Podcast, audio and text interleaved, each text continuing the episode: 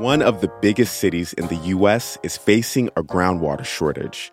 We also have an update on a key Trump investigation. I'm Jeff Pierre, and this is the 7 from the Washington Post. It's Friday, June 2nd. It's also, for all those who celebrate, National Donut Day. Let's get you caught up with today's seven stories. Number one, the debt ceiling deal passed the Senate last night. The bill would suspend the debt limit, which controls how much money the U.S. can borrow until January 2nd, 2025. It's now on track to take effect by Monday. That's when the government would no longer be able to pay all of its bills. This means that the U.S. is basically out of the woods. President Biden needs to sign the bill into law, and that will be the final step. The deal also cuts some government spending, and there are a lot of other details too.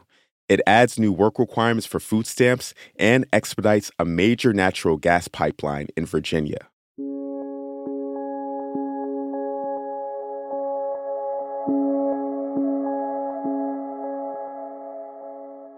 A key Trump investigation has expanded. That is story number two. Investigators in the Atlanta area are examining efforts by former President Donald Trump and his allies to overturn his 2020 presidential election defeat in Georgia. The Post reported this morning that investigators are looking at activities in Washington, D.C., and several other states beyond Georgia. This could be a sign that prosecutors are building a case for a far reaching criminal scheme under Georgia's racketeering laws. A decision on whether to file charges is expected this summer.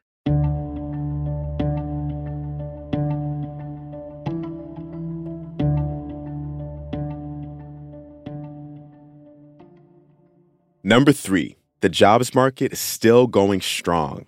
The latest data will be released this morning. It's expected to show the 29th straight month of solid job growth. There are other signs that the economy is cooling down as rising prices and interest rate hikes take a toll.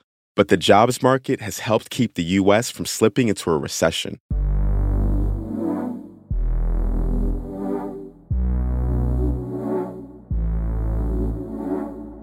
Number four, one of the biggest cities in the U.S. is facing a groundwater shortage. A new study found that the Phoenix area doesn't have enough groundwater to meet demand over the next hundred years. More than 5 million people live in the area, and the Phoenix suburbs are some of the fastest growing communities in the U.S. This study from the Arizona Department of Water Resources is a chilling warning. It could reshape the area's future and bring new development to a halt.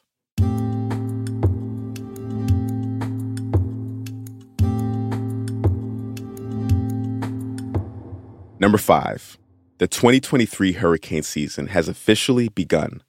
Experts have warned that unusually warm Atlantic waters could fuel more intense storms this summer. The season is expected to peak in late August and into September. This weekend, a tropical depression in the Gulf of Mexico could become the first named storm of the year. It's expected to bring some rainy weather to Florida.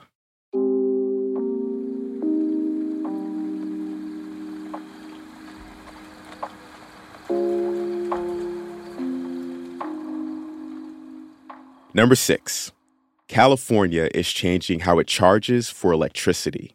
Customers will be billed based on income as well as how much power they use. This is according to a new state law. The state is still hammering out the final details, but the richest Californians could end up paying $500 more a year. California's electricity rates are sky high, almost double the national average. This is an attempt to make power more affordable, but critics worry that the high fixed prices will turn customers away from energy efficiency.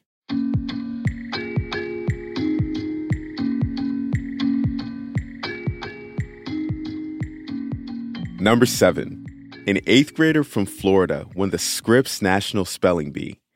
14 year old Dev Shah did it by correctly spelling the word psammophile. That's a plant or animal that thrives in sandy areas. Psammophile, psammophile. Psammophile. P S A M M O P H I L E, psammophile? That is correct. This is the country's most watched spelling challenge. Shah received the Bee's top prize $50,000 in cash, a commemorative medal, and the Scripps Cup. Charlotte Walsh, also 14, from Virginia, came in second.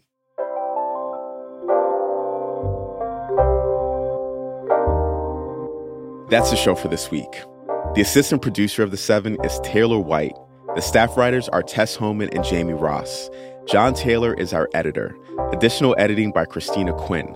Copy editing by Francis Moody and Thomas Haliba. Mixing and sound design is by Jim Briggs and Justin Garish. Our theme music is by Edith Mudge. I'm Jeff Pierre. Thanks for listening. Have a great weekend, and I will meet you back here on Monday.